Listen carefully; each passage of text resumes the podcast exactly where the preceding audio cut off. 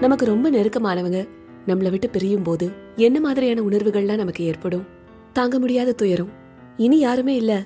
நான் தனியாளுதான் அப்படிங்கிற ஒரு பயம். இது எனக்கு ஏன் நடக்கணும் அப்படிங்கிற துயர கேள்வி.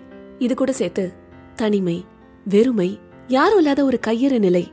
சில சமயங்கள்ல ஆஸ்வாசம் விடுதலை அப்பாடா அப்படின்னு ஒரு பெருமூச்சு கூட ஏற்பட வாய்ப்பு இருக்கு. அது எப்படி? ரொம்ப நெருக்கமானவங்க இறந்து போனா நமக்கு கஷ்டமா தானே இருக்கும்? ஆஸ்வாசமும் பெருமூச்சும் ஏன் ஏற்படும்? நம்மள நாமளே நெருக்கிக்கிட்டு அழுத்தமான ஒரு சூழல்ல ரொம்ப வருஷ காலம் நாம வாழ்ந்திருந்தா எவ்வளவு ஒரு நெருக்கமான உறவா இருந்தாலும் முதல்ல நமக்கு வர்றது ஆஸ்வாசம் தான் பத்தொன்பதாம் நூற்றாண்டு நிறுதியில அமெரிக்கால வாழ்ந்த பெண்ணிய எழுத்தாளர் கேட் ஷாப்பின் பல புரட்சிகரமான பெண்ணிய சிந்தனைகள் கொண்ட கதைகளை எழுதி குவிச்சாங்க. அதுல ஒரு கதையை தான் இப்ப நம்ம கேட்க போறோம். கதை போமால the story of an hour கேட்க போறீங்க.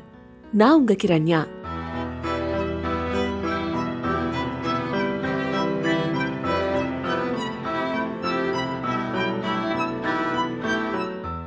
கிரேஸ் மல்லாட் ஒரு நடுத்தர வயது பெண்மணி. கல்யாணமாயி பன்னெண்டு வருஷம் ஆச்சு. அவங்களுக்கு இருதயத்துல ஒரு கோளாறு. அதனால அதிர்ச்சி தரக்கூடிய எந்த விஷயத்தையும் உடனே அவங்க கிட்ட சொல்லிடக்கூடாது. அவங்க மனசு நோகாதபடி அவங்க உடல்நிலைய பார்த்து கவனிச்சுக்கணும்னு டாக்டர்ஸ் அட்வைஸ் பண்ணிருந்தாங்க இந்த மாதிரியான ஒரு சமயத்துல தான் லூயிஸோட கணவர் ஒரு ரயில் ரோடு ஆக்சிடென்ட்ல இறந்து போயிடுறாரு. லூயிஸோட கணவர் பேரு பிரெண்ட்லி மல்லாட். பிரெண்ட்லி இறந்த செய்தி முதல் முதல்ல பிரெண்ட்லியோட ஃப்ரெண்டான ரிச்சர்டுக்கு தெரிய வருது. அவரே நேர்ல போய் கேள்விப்பட்டது உண்மைதானா? அப்படின்னு கன்ஃபார்மும் பண்ணிக்கிறாரு.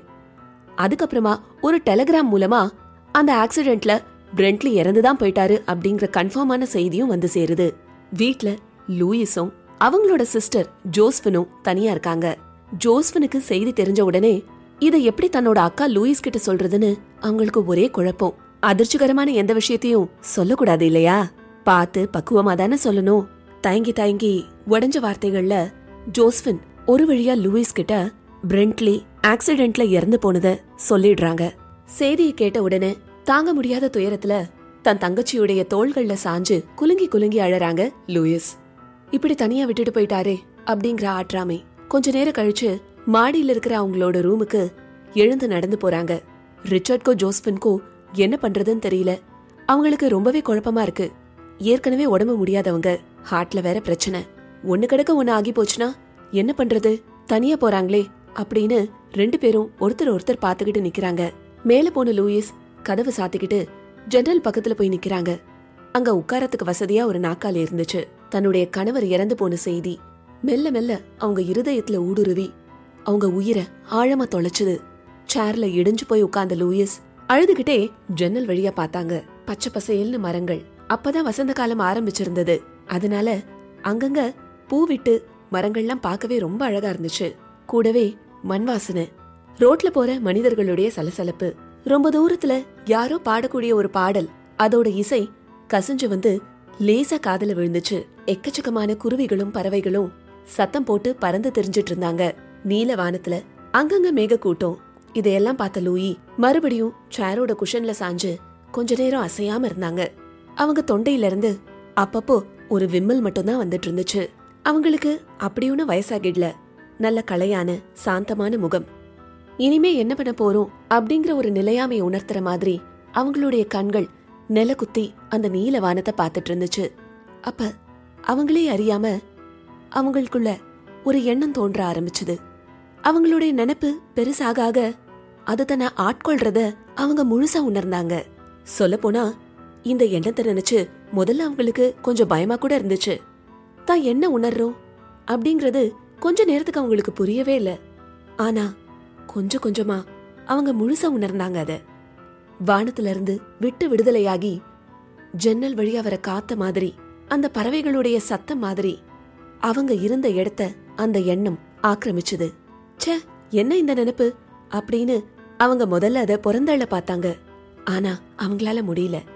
கொஞ்சம் கொஞ்சமா அவங்க உதடுகள் விடுதலை விடுதலை விடுதலை அப்படிங்கிற வார்த்தைகளை உச்சரிக்க ஆரம்பிச்சது. அவங்க கண்ணுல இருந்த எதிர்காலத்தை பத்தின பயமும் நிலையாமையும் கொஞ்சம் கொஞ்சமா போயிடுச்சு. இப்ப அவங்க கண்கள் பிரகாசமா இருந்தது. இதையும் வேகமா அடிச்சுக்க ஆரம்பிச்சது. உடம்பு பூரா புது ரத்தம் பாயறத அவங்களே உணர்ந்தாங்க. லூயிஸ் அவங்க சொல்லிட்டு இருந்தத நிறுத்தவே இல்ல. இந்த உணர்வு கொஞ்ச நேரத்துக்கு அப்புறம் போயிடும்னு அவங்களுக்கு தெரியும். அப்ப மறுபடியும் விழுந்து கணவர் இறந்து போனதை நினைச்சு அழுவாங்கன்னு அவங்களுக்கு தெரிஞ்சது. அவரோட அசைவில்லாத அந்த உடலை பார்த்து தான் நில குலைஞ்சு அழப்போறது உறுதி அப்படிங்கறது அவங்களுக்கு நல்லாவே புரிஞ்சுது. ஆனா அதுக்கப்புறம் வரக்கூடிய நாட்கள் வருடங்கள் அதுல தனக்கு கிடைக்க போற அந்த சுதந்திரம் அதை நினைக்கும் போது அவங்க மனசுல குதூகலமான புத்துணர்ச்சியான ஒரு உணர்வு தோன்றுச்சு. இனிமே நான் வேற யாருக்காகவும் வாழ வேண்டாம்ல? நான் எனக்காக மட்டும் வாழ்ந்தா போதும். என்னை கட்டி ஆடுறதுக்கு எனக்கு உத்தரவு போடுறதுக்கு. நான் இதை செய்யலாம் இதை செய்யக்கூடாதுன்னு சொல்றதுக்கு. இனிமே இங்க யாருமே இருக்க மாட்டாங்கல்ல? நான் ஒரு தனி முழுமையான மனுஷியா? இனிமே இந்த உலகத்துல வாழலாம்ல? இப்படி அவங்களுக்கு தோணுச்சு. லூயிஸ் பிரெண்ட்லி மேல ரொம்ப காதலா இருந்த தருணங்கள் சிலது இருக்கதா செஞ்சது. ஆனா அப்படி இல்லாத தருணங்களும் நிறையவே இருந்துச்சு. எப்படி இருந்தா என்ன? இனிமே நான் எனக்காக வாழலாம் அப்படிங்கிற உணர்வே அவங்கள ஒரு புது மனுஷியா உணர வச்சது. வெட்டு விடுதலையாகியாச்சு. இந்த உடம்பும் மனசும் ஆத்மாவும் இனி யாருக்கும் அடிமை இல்ல. அவங்க அவங்களுக்கே சொல்லிக்கிட்டாங்க. வெளியில நின்னுட்டு இருந்த அவங்களுடைய தங்கச்சி ஜோஸ்பனுக்கு ஒரே கவலை. தாழ் போட்டிருந்த கதவுக்கு அந்த பக்கம் உட்காந்து சாவி ஓட்ட வழியா? இவங்களுக்கு ஏதாவது ஆயிடுச்சோ? அப்படின்னு பதட்டத்தோட காத்துட்டு இருந்தாங்க லூயிஸ் கதவு தர. ப்ளீஸ். உனக்கு ஏதாவது ஆயிடுமோன்னு எனக்கு பயமா இருக்கு. நீ என்ன பண்ணிட்டு இருக்க? லூயிஸ் ப்ளீஸ் கதவை தரையே. இப்படி ஜோஸ்பின் சொல்லவும் நீ தயவு செஞ்சு இங்க இருந்து போறியா? எனக்கு ஒன்னும் ஆகல. அப்படின்னு லூயிஸ் பதில் சொன்னாங்க. இது வரைக்கும் தன் வாழ்க்கையில அனுபவிச்சிராத ஒரு புதுவிதமான சிந்தனை அவங்க மனசையும் உடம்பையும் ஆக்கிரமிச்சிருந்தது.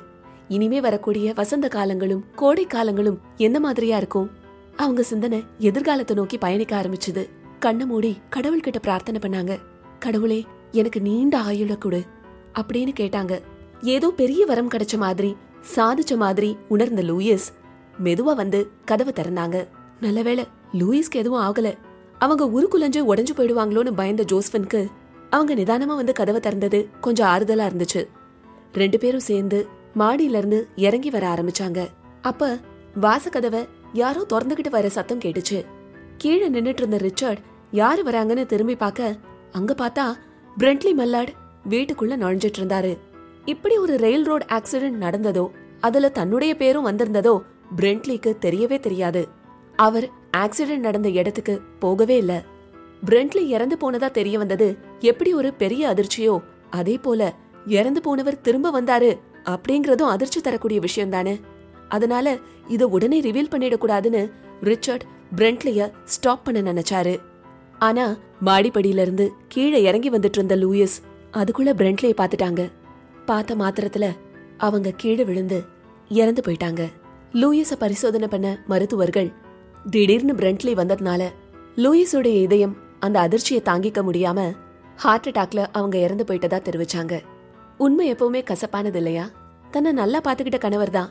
அவர் மேல பாசம் தான். இருந்தாலும் ஏதோ ஒரு அழுத்தம் மூச்சு விட முடியாத ஒரு திணறல். எத்தனையோ வருஷ காலம் அதுக்கு பழக்கப்பட்டு வாழ்ந்திருந்தாலும் திடீர்னு கிடைச்ச அந்த ஆஸ்வாசம் அந்த புத்துணர்ச்சி உடம்பு பூரா பாஞ்ச அந்த புது ரத்தம் கொடுத்த தெம்பு. இனிமே இந்த வாழ்க்கை எனக்கானது மட்டும்தானா? அப்படிங்கிற அந்த சிந்தனையே நம்ம எல்லாருக்கும் ஒரு எக்ஸைட்மெண்ட்டை தருது இல்ல அதை பிடிச்சுக்கிட்டு இனிமே சந்தோஷமா வாழ்ந்துடலாம்னு நினைச்சிட்டு இருந்த லூயிஸ்க்கு தான் கணவர் சாகல உயிரோட தான் இருக்காரு அப்படிங்கறது தான் பேரிடியா இருந்துச்சு.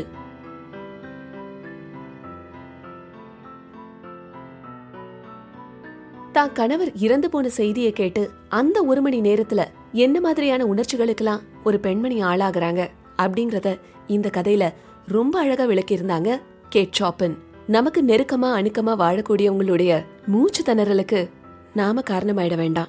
பிரபல அமெரிக்க எழுத்தாளர் கேட் சாப்பன் எழுதின the story of an hour கதையை தான் கேட்டீங்க. கதை போமால உங்க கிரண்யா.